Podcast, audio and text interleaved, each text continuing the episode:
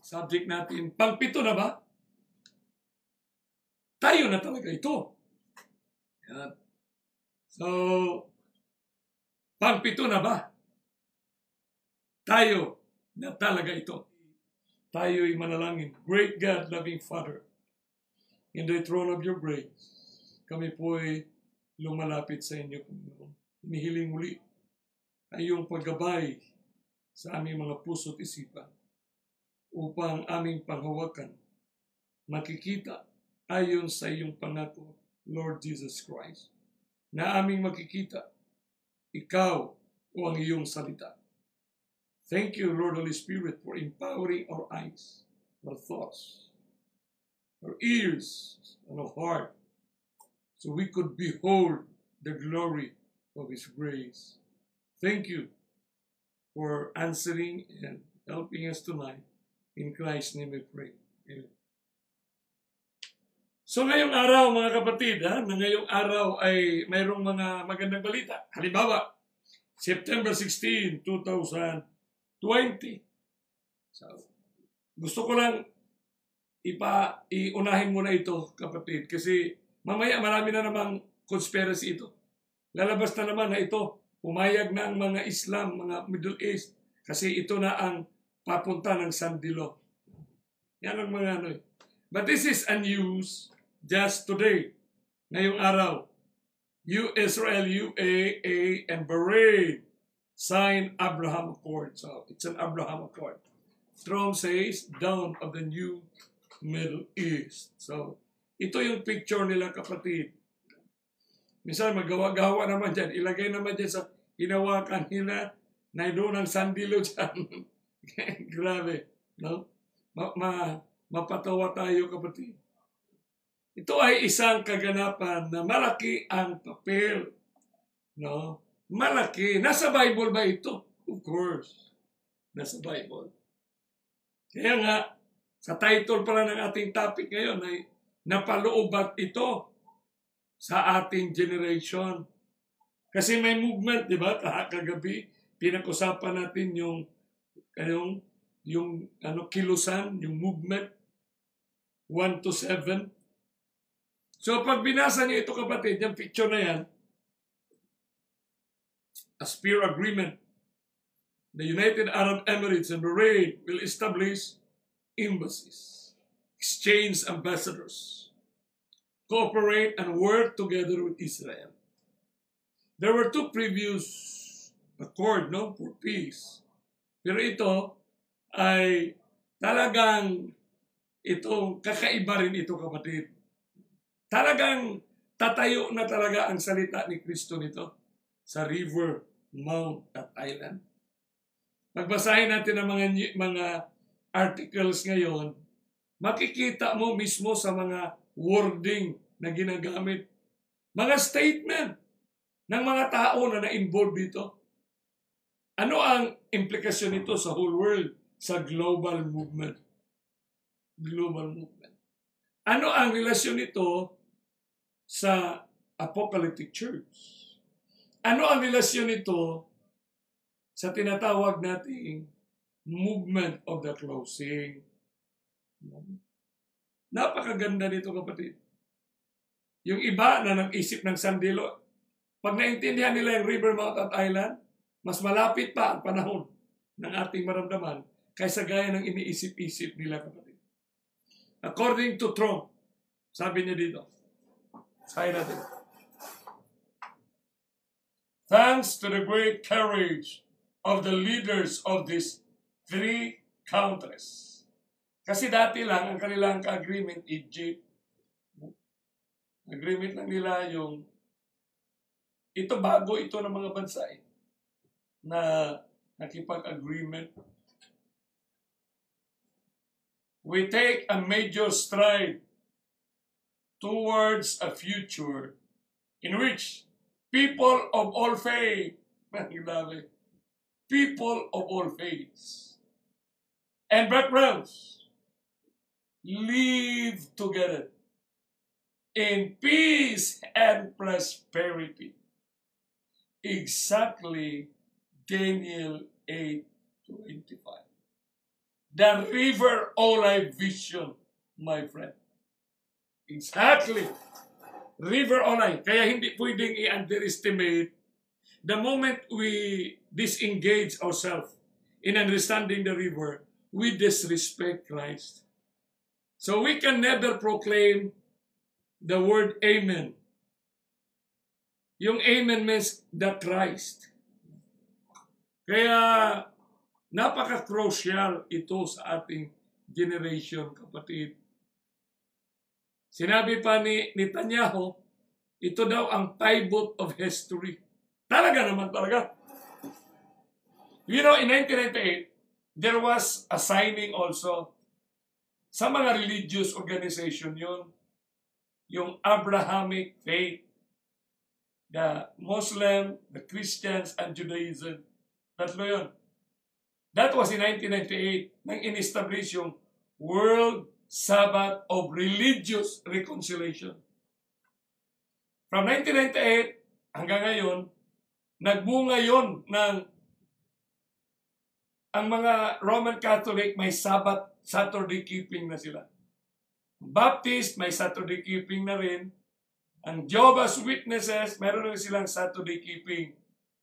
So wala na masyadong yung, yung na, tinanggal na yung prejudicial feeling na pag magsabado sila, sabadista ito. Hindi na. Wala na yan na feeling ngayon. Ibig sabihin, the engagement ba ng philosophy ay talagang uh, matured na ba? Matured na. Netanyahu described the accord as a pivot of history, heralding a new dawn. Talagang in spite ng napakatindi ng lindol, bagyo at ano, ito naman ay inspiring a new dawn, heralding a new dawn. For thousands of years, the Jewish people have prayed for peace. For decades, the Jewish state has prayed for peace. And this is why today we are filled with such profound gratitude. Ganda. Five of history. Sabi naman ng Muslim, road to lasting security and prosperity. Foreign Minister Zahani said, Peace between the kingdom of Bahrain and the state of Israel is a step on the road to genuine and lasting security and prosperity. So by this statement, by the news, by the event, it gives a beautiful picture of the future. Promising life of the future. Hmm, di ba? Normal yun, basic yun eh.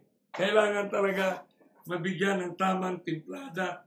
Kasi let's go to the natural law, basic. Pag ganito ang movement, talaga namang literally ito ay, it will really lead ng ating human point of view, it will really lead to security and prosperity. Pag ganito ang program, without even considering yet kung talagang mangyari ba ito. Kasi dalawa na ang na-failure ng mga accord. Eh. No? So, bantayan natin ito kapatid kasi napakalaking in- indicators ito sa ating generation. It coincide with the time of the seventh church. Yeah. Kasi napaloob lang eh, naka-frame na talaga. Kaya ang Book of Revelation, inunahan lang na, inuna ko lang sa inyo ito kasi ito ang news ngayon. Tapos in-advance ko na sa inyo kasi lalabas ang mga conspiracy theory dyan. No? Malalabas ang mga conspiracy theory dito. Kaya kawawa talaga no, kung hindi natin bibigyan ng pansin ng social dynamics. So, dahil sa hindi tamang social interpretations, na lead ang mga maraming Adventist sa mga maling proklamasyon. Very, ano talaga na proclamation. So ngayong gabi, titingnan natin na ang Book of Revelation ay isa progressive siya. Kahit i-apply mo kaya stick niyan at the center of it as the message, but we cannot go against the flow of the movement. Kay movement ito kapatid. Kaya atin nakikita na ang first chapter is Christ enduring love.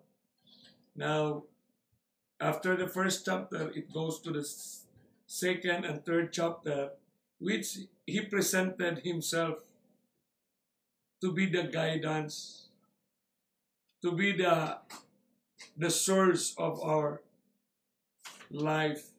Kaya nga, si Kristo, paano siya nakipag-deal nang piniscribe niya yung mga anak niya sa loob ng simbahan.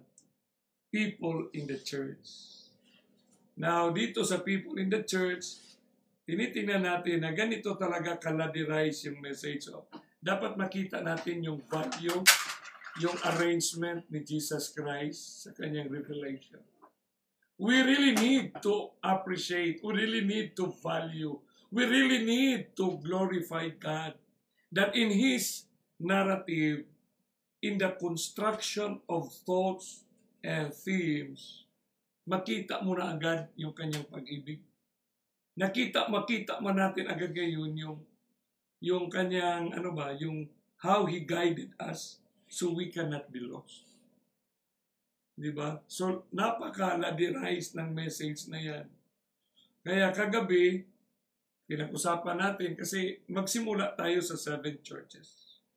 Kasi ang revelation, the main subject, the main actors of the issues right here are now the people of God and their accountability. But basically, it talks about Christ and His people. Kasi ang pinaka-central event dito, yung meeting of Christ and the redeemed. Nasa, ano na ito eh, sa dulo na ito eh. So kaya, dinescribe ni Kristo sa kay John at sa atin ngayon kung ano tayo noon at ano tayo ngayon.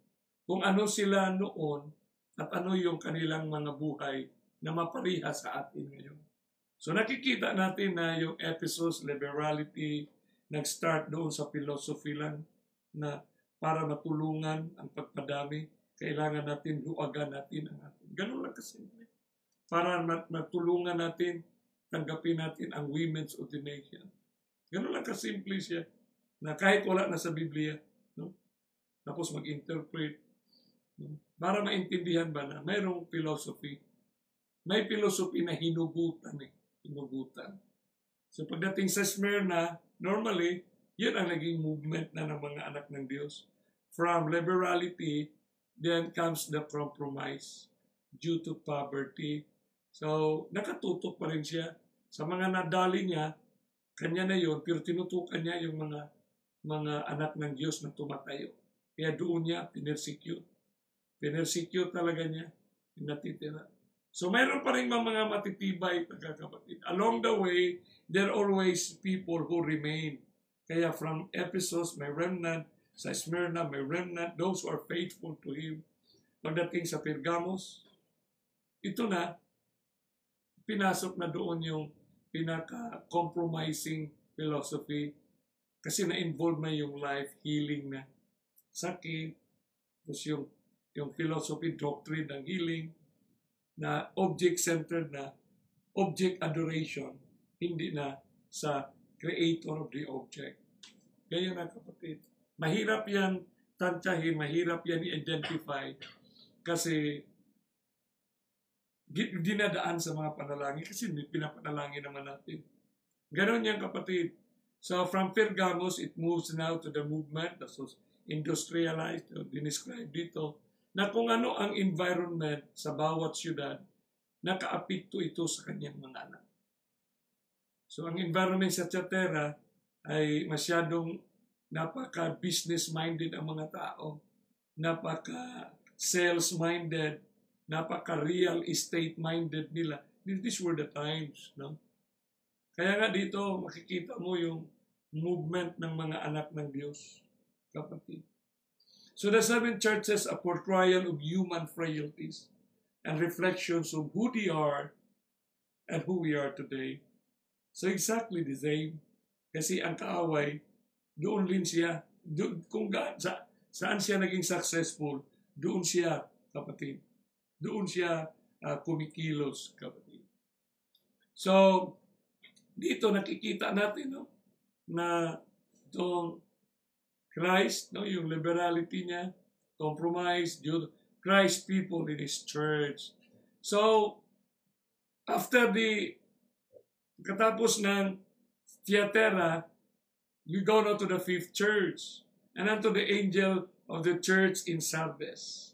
Dito sa Sardes, kapatid, kilosan na movement ito. Kada bawat church may corresponding time frame ito. Kasi movement para ihatid tayo. Ang tanong natin, bakit ba sa Amerika na itayo yung church, yung Seventh-day Adventist? Hindi kayo nagtanong na bakit sa Amerika? Anong significant value ng Amerika? Sa planet Earth, in geographical locations, saan siya nabilong? Sa North, sa South, sa East, or West? Ang ganda yan, kapatid. So sinabi, I know the words that thou has a name. Dan ganda nito. Alam na pa the, the word and thou I know the words and thou and thou hast a name and thou livest and not dead. Bakit kapatid? No? Tapos sinabi niya sa verse 2, be watchful. Chapter 3 na tayo kapatid. Chapter 3, nag-move na yung ating nag-move ang ating chapter, nag-move din yung panahon. Be watchful and strengthen the things which remain. So, may remnant pa rin. May, may nanatili, kapatid, that are ready to die. For I have not found their works perfect before God nakilala, nakita niya na may word, pero nakitaan niya, pero sinabi niya, and I have found thy work, thy works, and I have not found thy works. Hindi ko nakita na perfect yung ano. So magandang statement yan kapatid. Kasi yung Sardis, dinescribe siya na as a dead church by most of the theologians. Bakit? Kapatid. No? Sardes marks the age of a deep formalism. Deep formal formalism in the church for which there is only one remedy, not creed, but the life-giving Spirit of God. So dahil nga ay nagposisyon, nagposisyon-posisyon ang lahat ng mga yung tinatawag na baguhan ba sa Age of Enlightenment, na baguhan sa Reformation Movement. Kasi ito ng panahon, 1517 ito Tanda natin ha, 1517, nandito na yung movement of reformation. Protestantism na dito magsimula. Hmm? So that these collections na makikita natin sa mga nangyayari kapatid, no? in the church for which there is only one remedy, not creed, but the life-giving. So, they were so creed-dependent, my friend.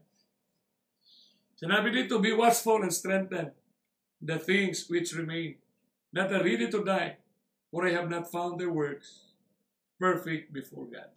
Kaya sa atin ngayon, magandang mensahe ito. Kasi pag sinabi yung work, marami tayong good words. Ha? Kaya, is our, is our work good? It's good. Is it noble? Yes. Is it acceptable? Yes. Ang tanong, is it the perfect will of God? Perfect will. Kaya si Paul, sabi niya ni Paul, di ba? Tatlo lang ang kanyang sinabi na maging ano, that be not conformed to this world. But kasi ito ang biblical philosophy. Applicable to any time. And be not conformed to the world. And but be ye transformed by the renewing of your mind. That you may prove what is good. Maraming bagay na mabuti. Pero itanong mo yan, is it the perfect will of God? Maraming mga bagay na acceptable sa mata ng tao. Maganda sa mata ng tao. Pero is it acceptable to God? Maraming program project na good sa tao, acceptable sa tao. Is it the perfect will of God? So, yun nga ang ibig sabihin kapatid nito, is it the perfect will of God? So, sinabi ng isang author, I believe the words here spoken of are not saying they are not doing works. but that their works are slanted more towards the world than towards God. We have to be careful. We have to be careful on this point na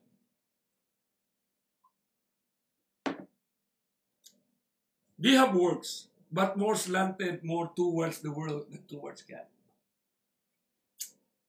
So, kailangan mag-evaluation tayo, personal evaluation, group evaluation, church evaluation.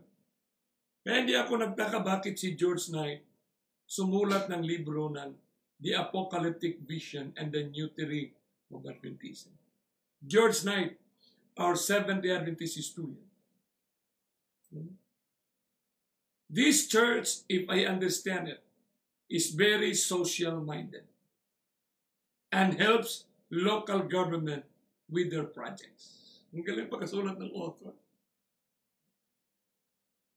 Kasi, so tu tuusin naman talaga natin mga kapatid. Padami ng padami ang pangangailangan ng mundo. Ibig sabihin, itong mga need ng mundo, necessity ito. So when you respond for it, it will be good works. It will be wonderful works. Wonderful movement. Siyempre, yun ang need eh. Problema ng mundo. Tapos, tutukan natin. Ang tanong dyan, yan pa ba ang ating dapat gawin? Yan ba? Kasi hindi, hindi. Padami ng padami ang problema. Kaya nga, parating na si Kristo. Kasi alam ni Kristo na walang solusyon yan. So, we have to evaluate. Kailangan na nating mag-evaluate, mga kapatid. Alam ng Panginoon, alam naman natin na honest to goodness naman kayo sa inyong mga missionary work honest to goodness naman kayo na gusto kayong tumulong sa mga tao na nangangailangan. Alam ng Panginoon yun. Alam din ng mundo.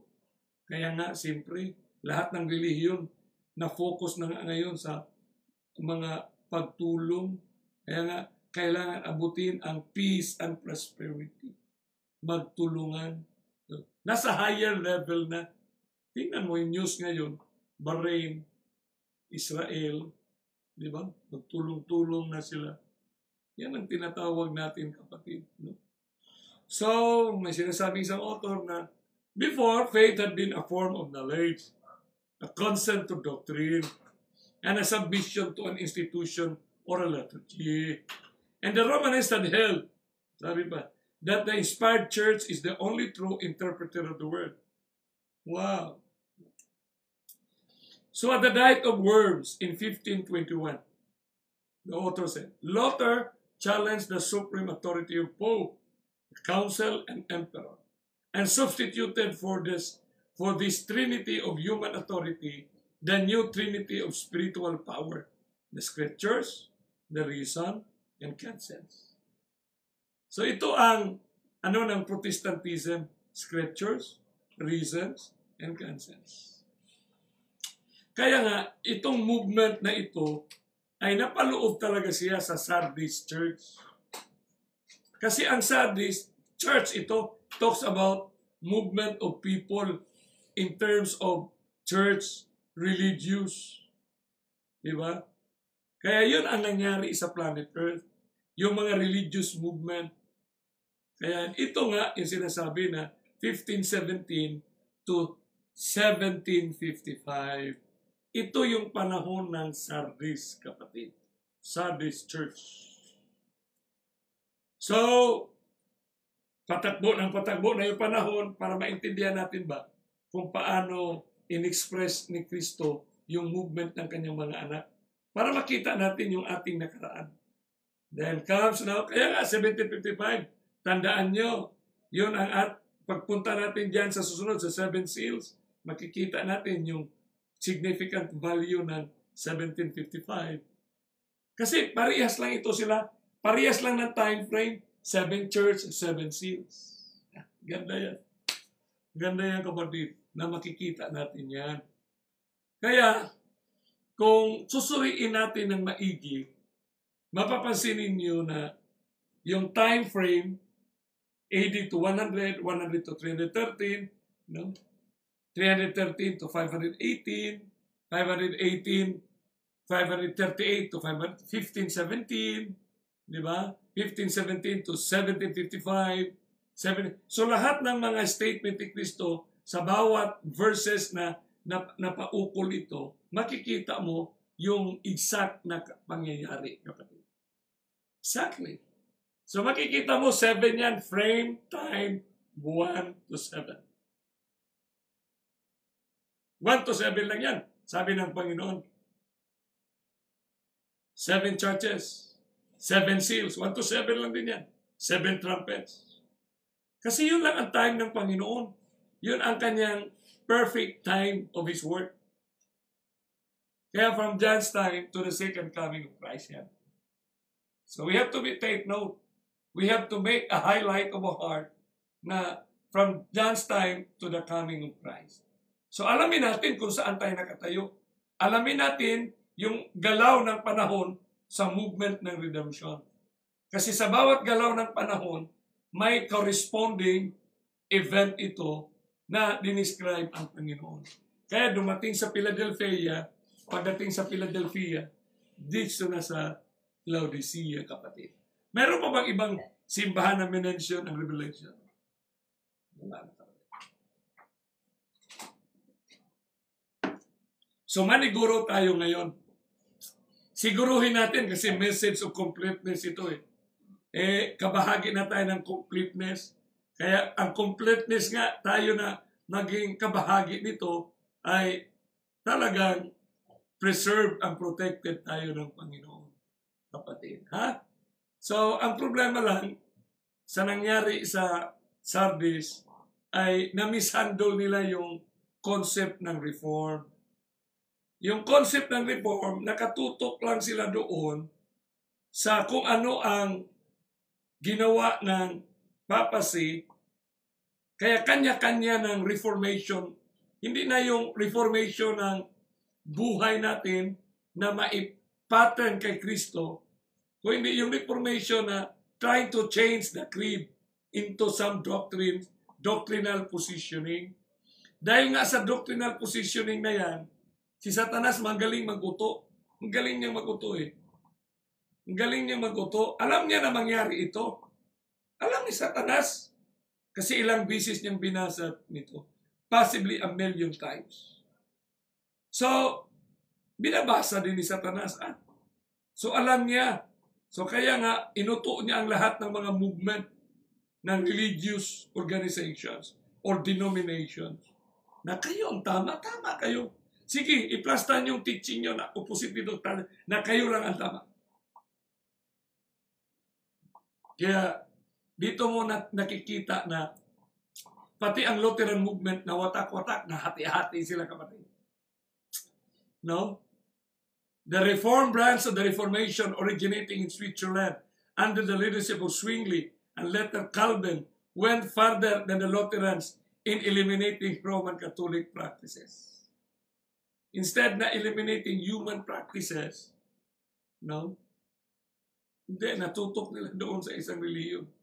The Anglican Church is by some considered a third branch of the Reformation. It, however, did not emphasize new truth. In the Anglican Church are found elements from Roman So, nag-adapt na rin sila. Yung hindi nila, in-adapt na nila. Kaya mayroong Lutheranism, Zwinglianism, Calvinism.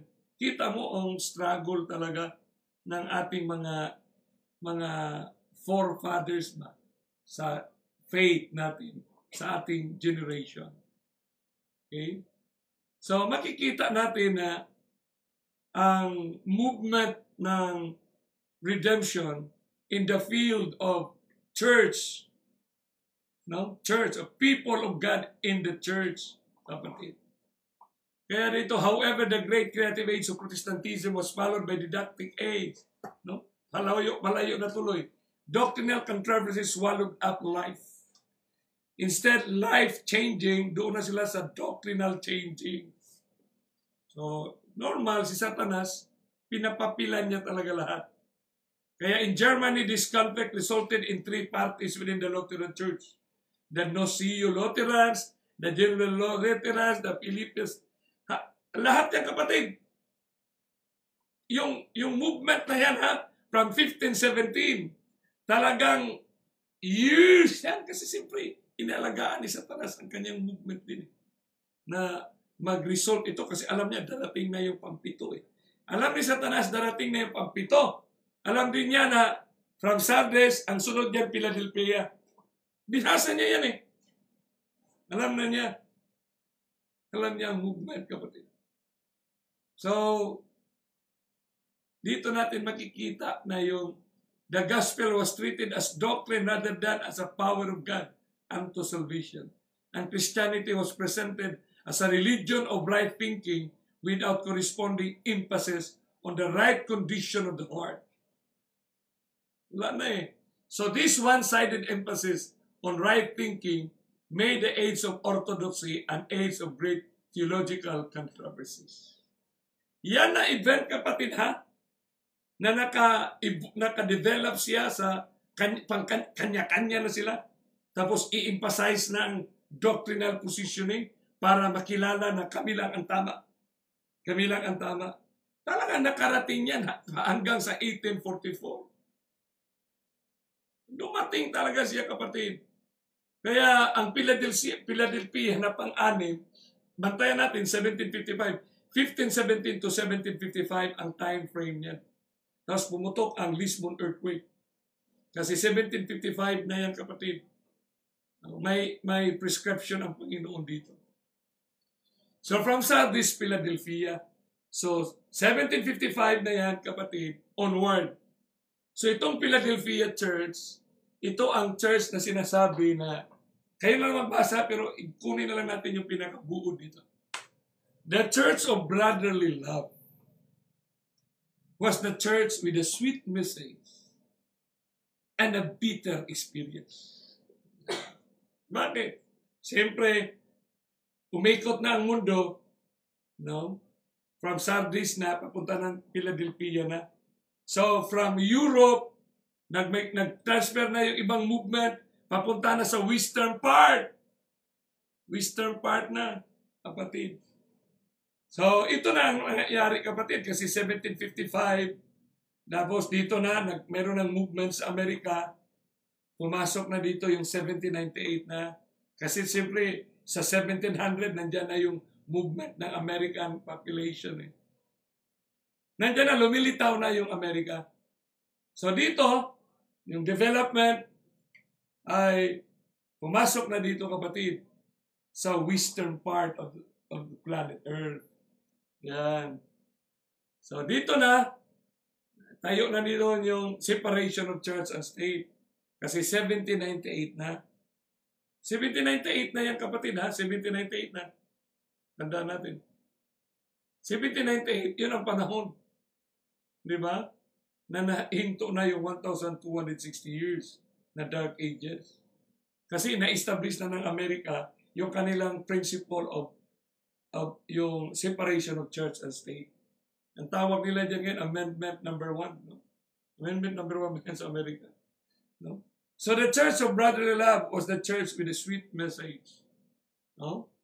Then looking at it, did to the imminent advent of Christ. Dito na, pinag-usapan na, pinag-usapan na dito na yung advent of Christ na, siyempre, nag-aral na ng mga, ano sila, na prophecy, Kita na nila yon, No?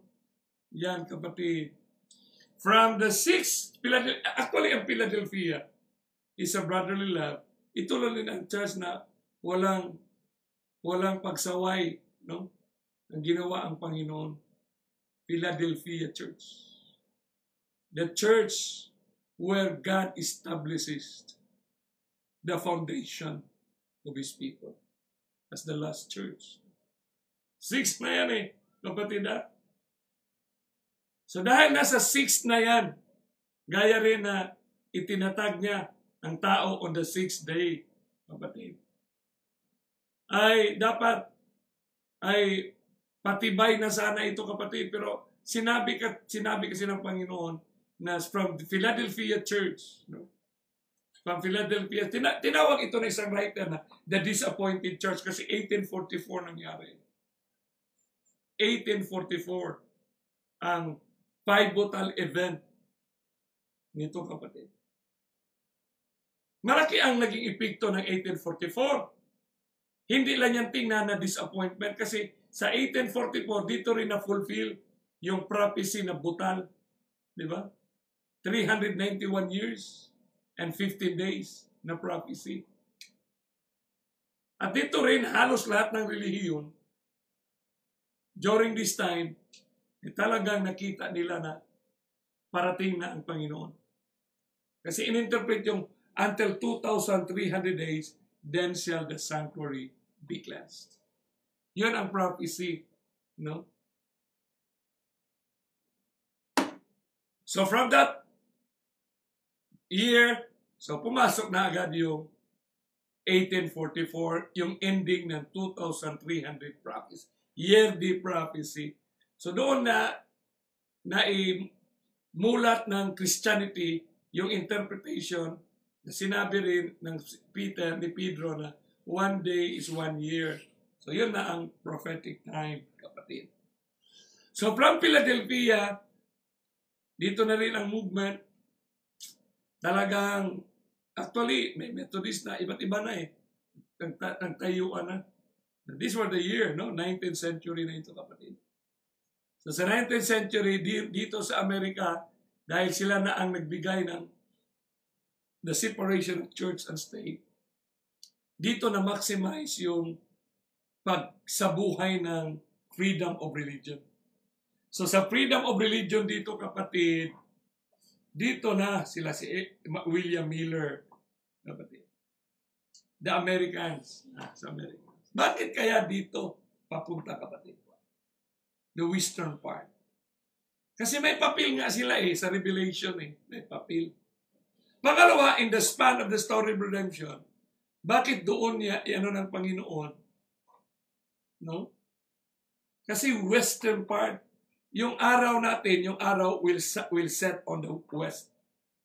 So west, west part of the geogra- geographic locations sa ating planet Earth, ang Amerika ay nasa western part ng ating planet Earth. North, South, East, West. Katayo dito far East, Eastern part. Kasama ditong Middle East. Normal yan doon talaga itatag ng Panginoon kasi patapos na ang story of redemption. We are to close. Kaya nga, it's timely na, na Laodicea, the seventh kaya ang tanong, kung doon yan, at tayo ngayon, 2020 na, kailangan pa ba nating i-memorize yan? We need to feel, we need to be conscious na nasa seventh church tayo. Kasi ba, kiniklaim naman tayo, kiniklaim natin na we are the seventh church. Ito na yung Laodicea.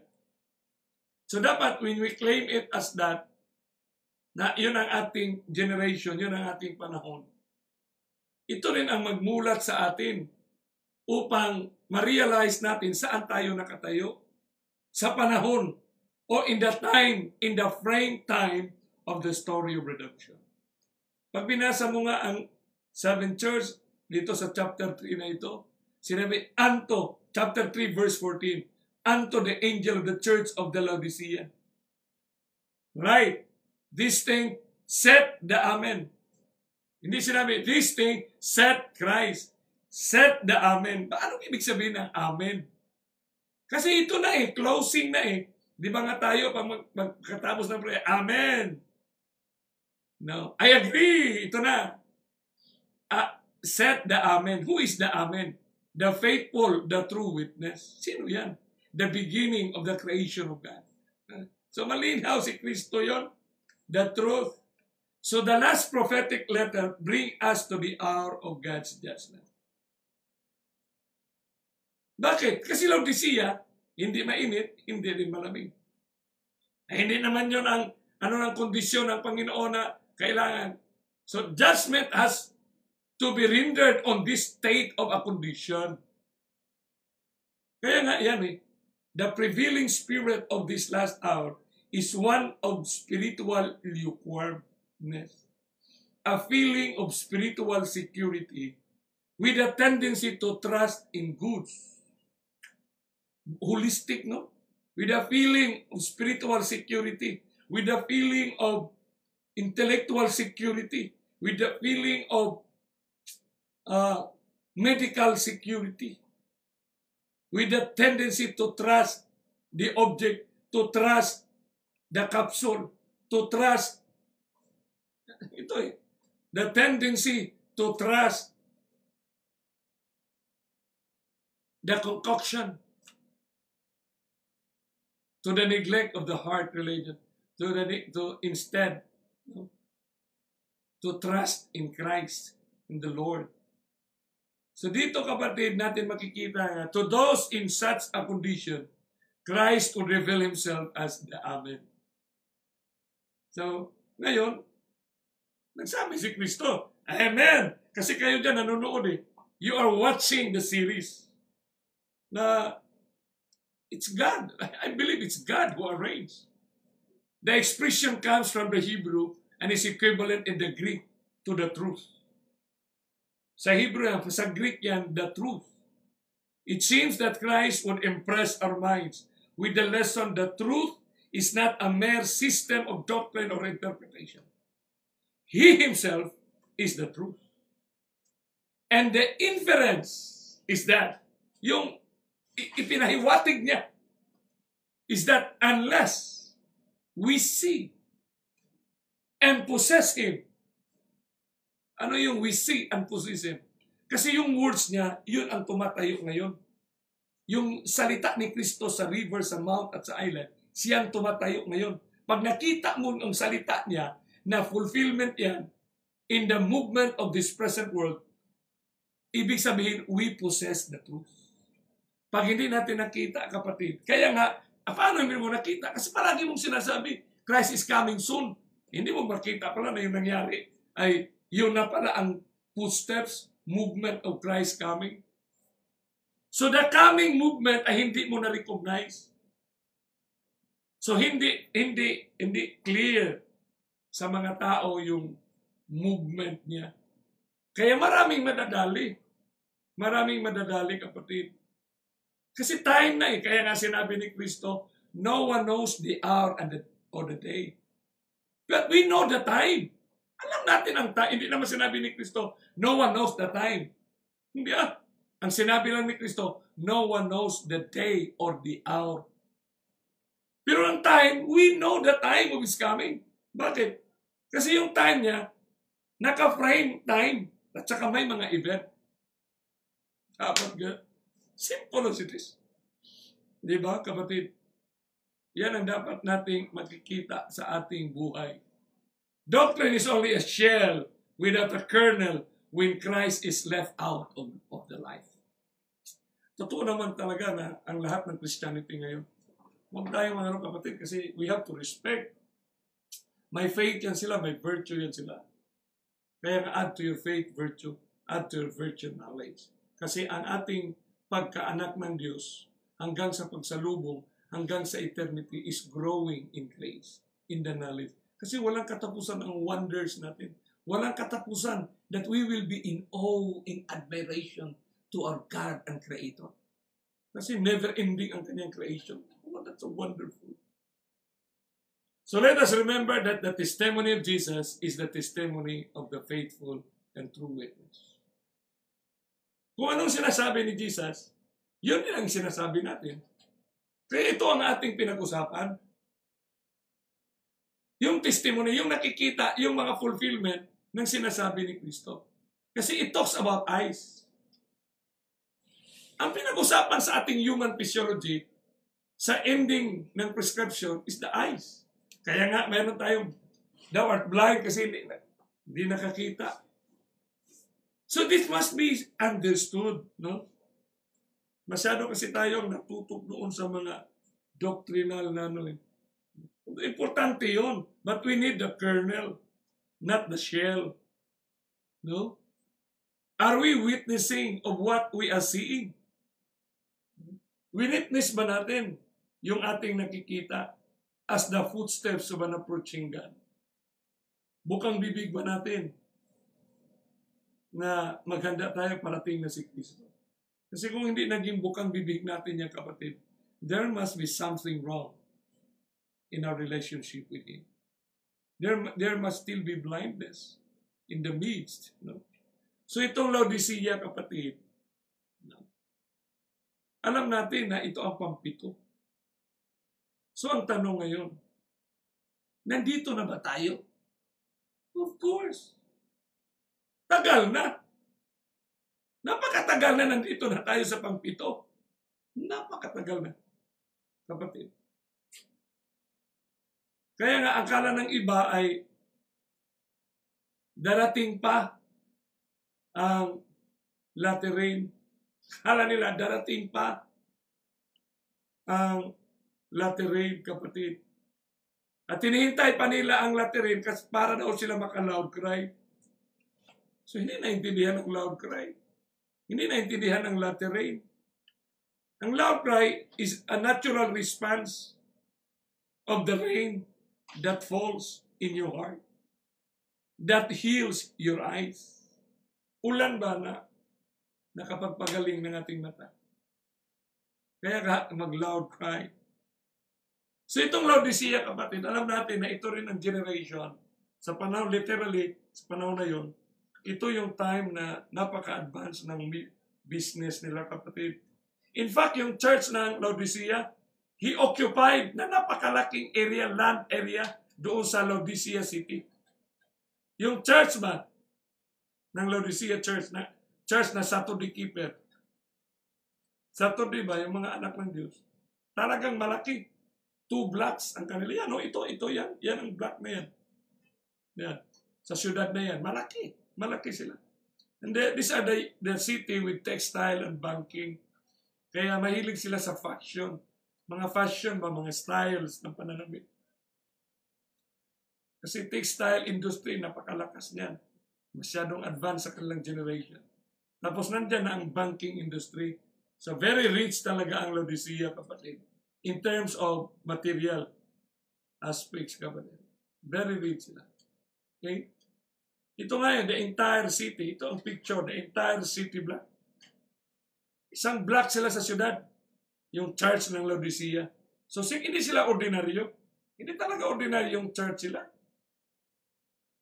Kitang-kita sila. Kahit saan, identified talaga sila na church kasi marami sila eh. So dito naman ay entire city block ang Laodicea, kapatid. Sinabi dito sa 13, He that had an ear, let him hear what the Spirit said unto the churches. Sa mga simbahan. Once again, we are told to hear what the Spirit said to the churches by Jesus Himself, who spoke these words. As all of these messages to these churches are printed and read He reminds us once again, here to open the ears of our understanding, ears of our understanding to His teachings. Kaya, isipin mo, it talks about the whole world. Hindi mo ma-dichotomize, ma-segregate ang religious life sa political world and sa political life. Cannot. Kasi ito na ang sinabi ni Kristo. Eh. Siya ang nag-prescribe nito. Kaya dito kapatid, kung titingnan natin yung movement ng ating mga kapatid noon, sa takbo rin ng panahon at dumating tayo sa 2020, ay exactly, truth stands by itself. Self-evident ito. Kasi kung ano ang mga tao noon, yung seven churches na yan, na hinatira ni John the Revelator, pinahatid niya ang sulat na yan. Yan din ang ati, yan din ang church ng Panginoon ngayon. Ngayon ba, kita, tayo. So nandito na tayo sa pangpito, tayo na talaga ito. Ano yun tayo? Meron tayong spirito na napaka-liberal. Lalo na sa advancement ngayon ng pamaraan ng, ng kaaway ni Kristo. Siyempre, kinopya niya ang mga ministries. Dahil kinupya niya ang mga activities at mga program ng spirituality at pinangalanan pa niyang spiritual formation, anormal talaga na ma-liberalize natin yung standard. Kaya nga pumasok na yung celebration movement. Dapat intindihin yung mga paggamit ng drugs, paggamit kasi wala namang masama na eh. Di ba? Walang masama. Pero is it the perfect will of God? Sa paakdang panahon, kapatid, in the solemnity of time. So dahil dyan kapatid, pero nandoon pa rin yung atin, ano, yung strength nila noon, yun din ang strength natin. Yung weakness nila, yun din ang weakness. Yung pito na yan, talagang nasa atin lahat. Ilan sa atin dahil sa poverty, hindi makasimba, hindi makapa, hindi makapractice ng pananampalataya. We do a lot of compromise. Ilan sa mga estudyante, dahil na presyo sa pag-aaral, kinompromise nila ang kanilang relasyon sa Panginoon. Ilan sa mga pamilya ang nawasa dahil lang sa gustong abutin. Hindi nila na, hindi ayaw nilang mag-enjoy ng Christ presence in emptiness, in poverty. Kailangan hindi nila maramdaman yung kailangan sa lahat ng panahon dapat ganito. Hindi natin nakikita na kahit the richest man in this earth He has always time. May mga panahon siya na mahirap siya. Ano, paano maging mahirap ang maging ang mayaman? Simple lang. Discontentment. Kahit ikaw pa may-ari ng ilang trilyonis na pera, pag hindi mawala sa iyo yung discontentment, kaya may kasabihan, contentment makes poor man rich. Discontentment makes rich man poor, kapatid. So yung movement na yan, hanggang sa dito na pumasok na yung healing philosophy, ito ang pinakamatindi sa ating generation. If you have time, please secure the series released by General Conference of the Department of Health ng General Conference of the Seventh-day Adventist yung series nila ng New Age Healing, kapatid. Kompleto ng PowerPoint yan. You have to move heaven and earth to secure that series. I know, Ma'am Lalin, siguro meron sa mga, ano dyan, kasi paragi silang sinisiminat niyan eh. Hindi ko lang alam kung pinanatili nila dyan. Kasi the moment na basahin mo yon, the moment na pag-aralan mo yon, doon mo makikita kung sino tayo ngayon, kung ano ang Seventh-day Adventist, pati pastors, leaders of the church, have not come into that series. Please. Kapatid, if you are the president of the union, president of the conference, president of the missions, president of the, the divisions, please get into that. Nandyan lang yan eh. That's the property of the General Conference of the Seventh-day Adventist Church. Si Hal decides si Lanles, yung mga director na yan. Meron silang series dyan eh. 1 to 5, 1 to 6 series yan. Ang title ay New Age and Healing Philosophy. So, dito kapatid, dito rin sinulat, maraming sinulat si Ellen G. White, maraming sinulat siya tungkol sa ating generation din. Sa kanyang mga testimony. Yung ating industriya. Kaya bakit na ano tayo kapatid dito sa mga sales mga no, integrative na lahat ang ginawa ni Satanas. Sa mga cells, sa mga network, sa mga kung ano-ano na lang na no, kasi ito ang generation eh para mag-produce siya ng lukewarmness. At unknown ba? Hindi naman malaya na lukewarm na dahil nga na busy na. Kasi siyempre, pag makapera ko nito, malaki ang ganansya ko nito, itulong ko to sa gawain ng Panginoon.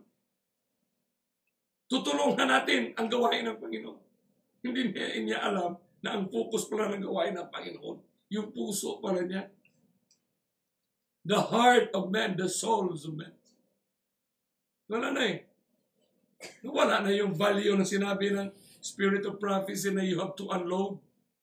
Because, di ba, the, the, yung vision ni Lindsay White on the narrow road, So napaka-resistant talaga ng spirit.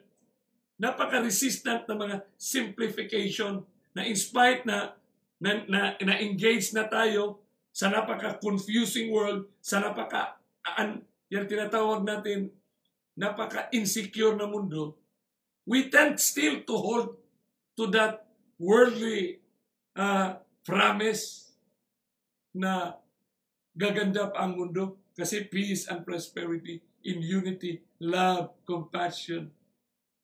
Dito na, papasok na yung kapatid yung tinatawag nating hypocrisy.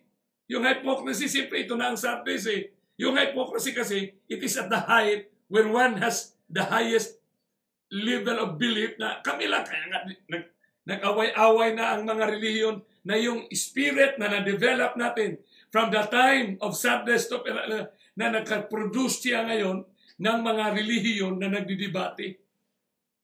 Pinakawayan ang pangalan pa. Sino ang tunay na iglesia? Grabe. So we, we develop a spirit, pag nakakita tayo ng ibang relihiyon, kaaway natin yan, hindi yan totoo. Sila rin makakita sa atin ng mga kulto yan. Pag nakakita tayo ng Jehovah's Witness, ay hindi yan sa Panginoon. Paano mo masabi na ang Jehovah's Witness, pangalan niyan Jehovah Witness? Church of Christ, born again, Baptist, Methodist, di ba? So, dito kapatid eh, dito, dito si Satanas nagpapil ng kanyang insinuation na hindi yan tama. Tama yun. Kayo lang ang tama. Kayo lang. Yan ipatayo mo. So ang ang mode ng transmission of message na pag nag-conduct ng mga series, ipresenta sa mundo na ito ang doktrina ng, ng ito ang teachings ng simbahan. Ito ang teachings ng simbahan.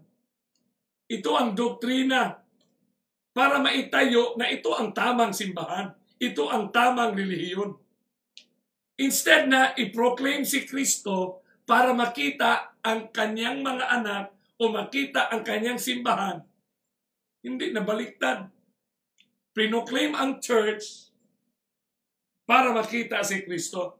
Hindi naman dapat ganon. I-proclaim si Kristo para makita ang church niya. Kasi yung church, people that obeyed His will. So yung people na yan, yun ang tawag na church, living church.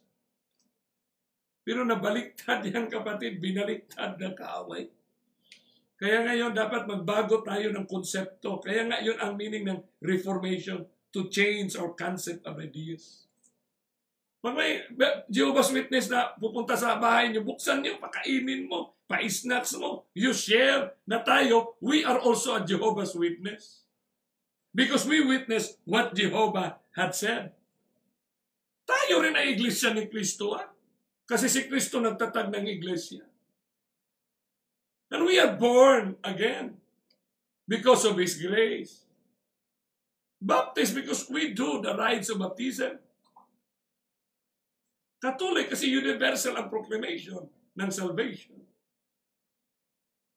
Kaya dito kapatid, pagdating sa Philadelphia, maliit na lang sana, short, malapit na. Pero hindi makahintay. Cannot wait. Kaya dahil hindi makahintay, mag-venture naman ng mga good works na yung pala, the time has already come. So ito ang prescription ni Jesus. Kaya nga, binigay niya kapatid sa atin yung narrative nito. Amen. Kayo na lang babasahin niya kapatid. Pero sinabi niya dito sa 17, sa 15, 16, So then because thou art lukewarm, and neither cold or hot, I will spew thee out of my mouth. Because thou sayest, ako, kasi sinabi mo, ipinagmayabang mo, I am rich and increase with goods. Grabe, literally, symbolically, stands by itself. Bakit? Ina-experience sa ating generation kasi, masyadong open, masyadong marami na ang mga opportunities at sa napaka, na, at the tip of our fingers, siyempre, maliban sa field of academic education, Grabe na. In terms of knowledge, grabe na. Grabe na talaga. Rich in knowledge. Increase with goods. Maraming mga, maraming mga construction. Maraming mga, kung anong mga material things in this world. This, we are rich and, in, and increase with goods. And have need of nothing. At yun ang pinakamasaklap. Walang space ng Holy Spirit niya. And knowest not, at hindi mo alam, that thou art rich. Ang expression ng ni Jesus, personalized, thou art rich. Thou art rich. Rich, have a rich and miserable and poor. Are you not experiencing that this planet Earth, we are living a miserable life? Poor, blind, and naked. Ah, Yun ang worst. Yung arrangement niya, blind and naked, going into blindness. Okay pa tayong rich, no? You make decisions to be not to be not to be not to be in God. You you because of your decisions, kaya nga sumali ka ng mga desisyon na yan na kapa kaya miserable ang buhay mo ngayon. Then you become poor. Ang masaklap niyan, blind. Kaya bakit? Hindi na nakikita na yung panahon pala ay panahon na pala na maghanda na, get out. You have to get out of the city. Tagal ng mensahe yan, kapatid. Uy, tagal na talaga yan. Kaya I counsel thee to buy me gold tried in the fire, that thou mayest be rich. I counsel thee, pinayuhan tayo, personalized counsel. Buy of me. Saan tayo bibili? Sa kanya. Gold tried in the fire. Grabe, napakabait ng Panginoon na to. That thou mayest be rich. So, siyempre, siya ang nag-ano nito, tried in the fire. Proven. And white raiment. That thou mayest be clothed. Kasi pag may, hindi puti yan, may ano yan, ay, gaya sa parable of the, the wedding, wedding feast. That mayest be clothed. Kasi naked ka eh. And that the shame of thy nakedness do not appear. And anoint thine eyes with an eye salve. Anoint thine eyes with an that thou mayest see. Ang napakabait ng Panginoon sapagkat ang counsel na to kapatid, no, our condition perfectly fit to the seventh church, Laodicea. So, wala na tayong mapuntahan. Wala na. Bakit saan pa tayo pwedeng magpinto-pintuhan? Di- Dito na sa seventh church, Laodicea. It is by this church of lukewarmness that the time of Christ's appearing will be realized. So ito na nga, darating na siya. But Christ provided us with three saving advice. Ano yung advice niya? Buy of pure gold. Ano yung pure gold? That's Christ's grace. Grasya lang ni Kristo, His righteousness. That's the gold, my friend. Huwag ninyong hanapin pa yung gold yan na nakalibing. Huwag na. Sister, huwag na, brother. Yung grasya na.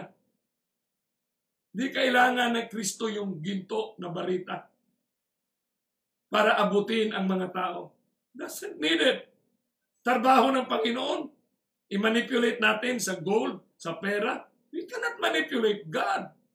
He has all the power to reach people in His own. God has a thousand ways in which we know nothing. We know nothing. Just buy of white raiment Christ's righteousness. And buy of an eye salve, yung Holy Spirit. Ano yung Holy Spirit? How it functions to us, to our eyes. Yun ang kanyang truth. Yun ang kanyang Amen, the truth, the Christ, the reality of Christ, active word. Bakit? Kasi it's the Holy Spirit to comfort us, to give us an understanding. Kaya nga, siya lang. Kasi yung understanding, ma-realize because we see the truth. See the truth, the eyes. See the truth. Grabe mga pa, pa, kung saan-saan papunta yung mga usapan ng mga sermon, mga seminar na simple lang yung sinasabi ng Biblia, kapatid. He described this church as a strange mixture of flesh and spirit. Apparently blinded by its compromising posture, it seems unable to recognize the true nature of its nauseous, lukewarm state. Bakit hindi siya makarecognize? Kasi gumagawa siya ng kabutihang galaw. Good works. Di ba? Ano niya, ano niya? Ano bang problema? Masama. Nagsasalita nga, God is good all the time. Ano problema niya? Malaking problema yan. And we are all God's children. Malaking problema yan. Kasi hindi na yan biblical sa story of redemption. Hindi na yan biblical. Kapatid. So here we are in our very own generation. Pampito na ba? Yes! Tayo na ba? Ang sasalubong? Yes! That's the good news. Kasi laalis ka, you get out from the entrapping system. Kaya may panawag come out and be separate. Ito na eh. Ha? Di ba? Yung news ngayon, united na sila. Sino magkakala? Sabi nga, basahin mo ang news na yan. A thousand years ang kanilang, ano, mag-invest na nga sila para sa ganyan eh, ang Israel. Kaya thousand years na ang kanilang hinangad na magkaroon ng brotherly brotherhood. Sinabi ni Ellen G. White sa Bible Commentary, Volume 7, 963, paragraph 6. Worse than infidels. Half-hearted Christians are worse than infidels. For the deceptive words and non-committal position led many astray. astray. Siyempre nakadit, kaya nga nasanay tayo, hindi pa kasi nagsabi ang misyon na mag-country living, hindi pa kasi nagsabi ang union, hindi pa kasi nagsabi ang GC. Saan natin mababasa yon? Sa Bible at sa Spirit of Prophecy, na hintayin natin silang magsabi. Oh, kapatid!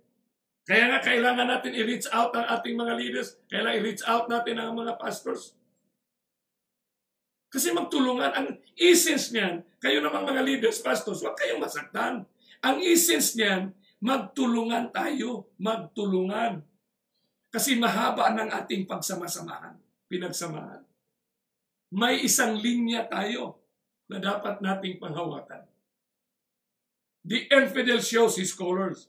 The lukewarm Christian deceives both parties. He is neither a good worldling nor a good Christian. Satan uses him to do a work that no one else can do. Ang sakit. Grabe. So basang-basa natin ang galaw ni Satanas. Purihin natin ang Panginoon na nakikita natin ang galaw na ito, kapatid. Kaya ngayong gabi, He offers eye salve to overcome blindness. Ngayong in-offer niya white raiment to overcome our nakedness. Siyempre, isuot na natin eh. When you change concept, you change your views, ilagay na natin yung konsepto ni Kristo. Ilagay na natin yung kanyang prescription. So we can wear, na di tayo matdungisan. Kasi yung dungis ng, ng philosophy na yan, yun ang makapadungis ng ating spiritual raiment. Kapatid, yun ang ibig sabihin and a goal to overcome poverty. What do you mean by goal? Christ. Why? Because in Christ, we will have contentment. Let us be contented on the things that we possess now. The things that we get closer to our God and our Christ. Yun ang importante, we get closer to Christ, my beloved friends. So dito ngayon sa frame time of 1 to 7, sa frame events of 1 to 7, nandito na tayo kapatid sa dulo na. Napakatagal na yan, yung Laodicea na yan.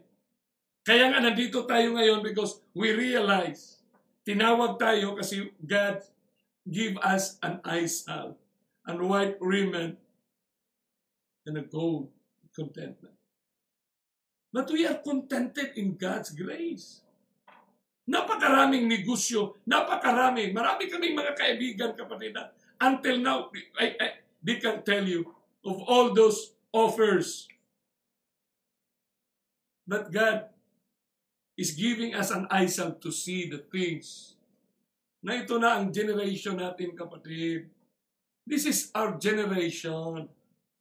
Tayo na ang sasalubong, kapatid.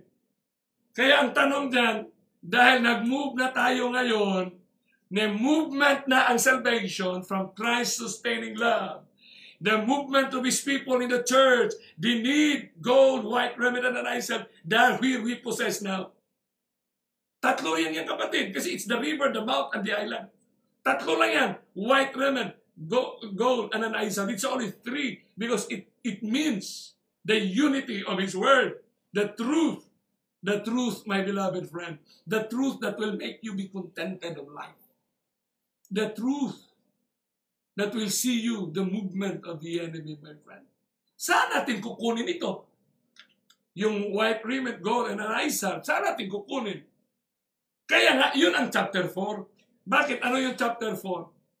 The throne of His grace, my friend. In the throne of His grace. Kaya patay na lang yun, in the throne of your grace. Our loving Father which art in heaven, in the throne of your grace. Kasi ang panalangin natin, kailangan iparating natin sa kanyang trono. Sa trono na may napuno ang grasya. Kaya yun ang chapter 4. Ganun kaganda yung arrangement ng message. Although walang chapter, chaptering ang pagkasulat ng ni Bible. Pero in God's grace, yung mga theologians na nag-ano dyan, in, na-arrange yan kasi there is no options by the theologians to, to make the chapter like that. Kasi alam din ng Panginoon na yun talaga ang tatayo. From chapter 4 in the throne of His grace. Pagdating sa chapter 5, kapatid, ano yung chapter 5? There was a man sitting on the throne with a book in his right hand, sealed with seven seals. Wow!